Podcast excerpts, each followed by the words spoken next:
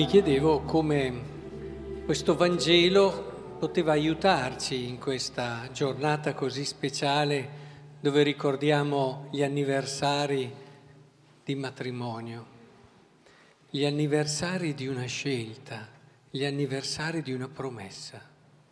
Una promessa che vi siete fatti perché avete creduto nella promessa di Dio.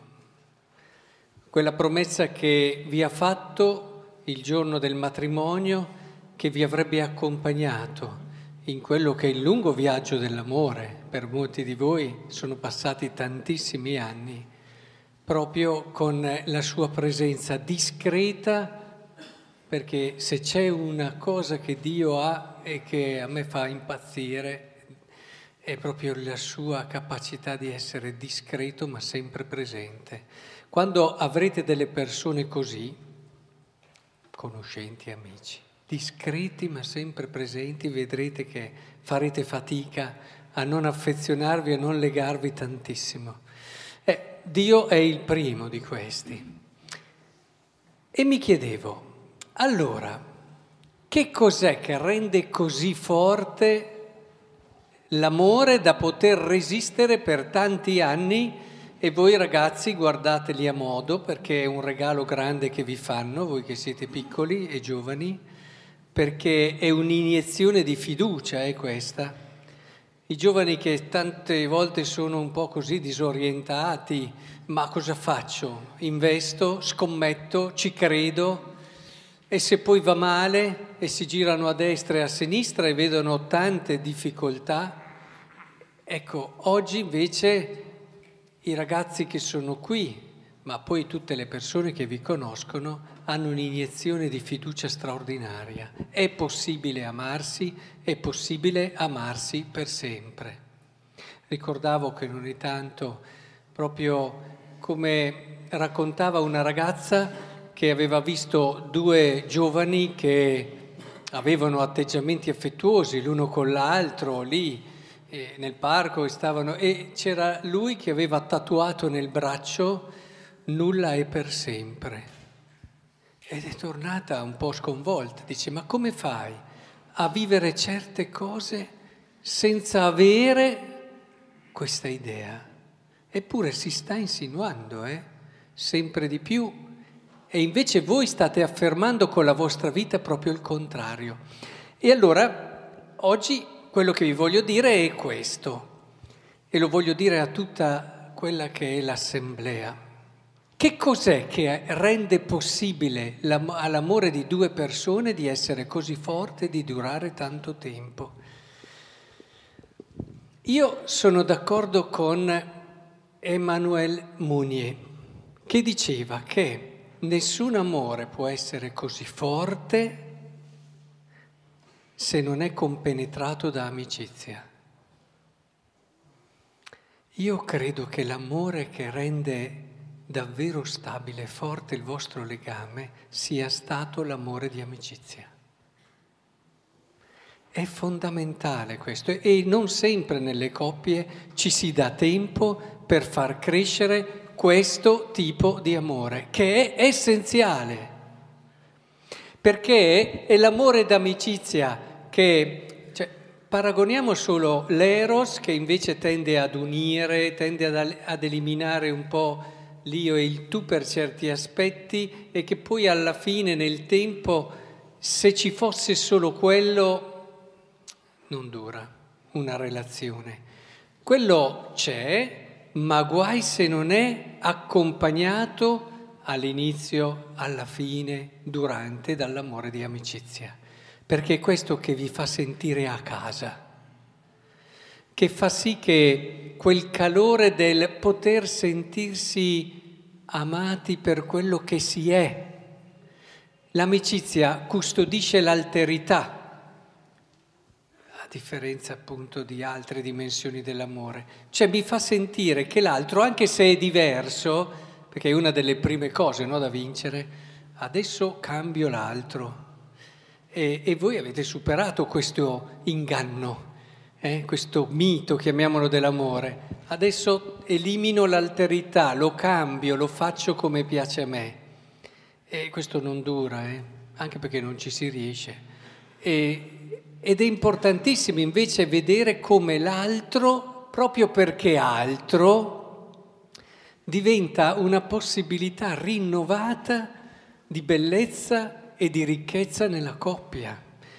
E l'altro mi fa capire meglio chi sono, mi considera, mi ama per quello che sono, posso essere me stesso, perché tanto so che l'altro mi conosce e mi accetta come sono. L'amore di amicizia è quell'amore che ti permette di cercare la parte più bella dell'altro sempre e fargliela conoscere. Non a caso, lo ripeto spesso, l'amico è la parte più bella di me. E in una coppia di sposi eh, riscoprire che la tua bellezza sta proprio nell'altro, la parte più bella di te è nell'altro, è ciò che ti rinnova e ti fa crescere e ti fa superare le tante inevitabili difficoltà che ci sono nella vita. E mica che qui 50 anni non ci siano mai state difficoltà. Eh, come si fa a pensare una cosa così? Ma è proprio il fatto che l'altro ti sia vicino in questo modo, con questo stile discreto, presente, costante, che cerca te e ti rivela le cose più belle. Quando uno è scoraggiato, eccetera, e c'è l'altro che gli dice, ma non fermarti su questa cosa Guarda le cose belle che ci sono, guarda le cose belle che hai. Questo fa l'amico. L'amico che dice, secondo te, io sono qui di fianco a te perché ho scelto, ma se non avessi visto che avevo la cosa più bella che potessi avere di fianco, non avrei mai giocato la mia vita e la mia libertà. Questo fa l'amico. E allora si superano le difficoltà ci si sostiene con quella santa, giusta pazienza anche del sapersi aspettare. Quante, quanti danni a volte dal non sapersi aspettare, da, da quel che è legato poi al voler cambiare l'altro, no? Eh, come tante cose, il mito del mi, mi completi, eh, non mi riesce a completare, ma non esiste la persona che ti completa, non esisterà in tutto il mondo, ma è insieme che vi completate nel senso che camminate verso qualcosa di grande. Ci sono, e voi li avete vinti, tutti questi falsi miti, no? E a volte quando arrivano, no, delle coppie che sono in un momento di difficoltà, non so, lei che dice ah, lui non capisce quello che io voglio dire, non lo capisce soprattutto prima, dovrebbe intuirlo. Eh, ma come? È, è una partita persa, eh? se pensate che l'uomo possa avere l'intuito che hanno le donne, eh? e voi lo sapete meglio di me, non ce l'avrà mai. L'uomo ha bisogno che le cose gliele chiediate esplicitamente, con una bella formula, una bella domanda, e così allora forse ve le fa. Ma se voi pensate che le riesca a intuire, a capire prima, eh, questa è una caratteristica che hanno le donne, gli uomini. Eh. Ma questo non vuol dire andare contro amore, voi ce lo insegnate e voi ci fate capire che è proprio questa diversità che diventa il modo bello se poi ci riuscite a mettere quello che è il segreto che per me è una cosa speciale, soprattutto dopo tanti tanti anni, che è un sano umorismo all'interno della vita di coppia, saperci scherzare, saper ridere su quelle che sono a volte anche le inevitabili, anche momenti che si vengono a creare, saper scherzare su di sé, sui propri difetti, sul proprio modo di essere coppia. Ricordo che c'era uno che raccontava, lo leggevo, eh, 50 anni di matrimonio, allora c'era questo frate che diceva ma complimenti, complimenti, e questo che parlava e diceva è stata come 5 minuti. Allora il frate diceva oh, complimenti ancora di più, sì però non aveva finito, doveva dire è stato come 5 minuti e ha finito dopo sott'acqua. e questa capacità di saper scherzare, su quelle che sono le proprie situazioni aiuta tantissimo.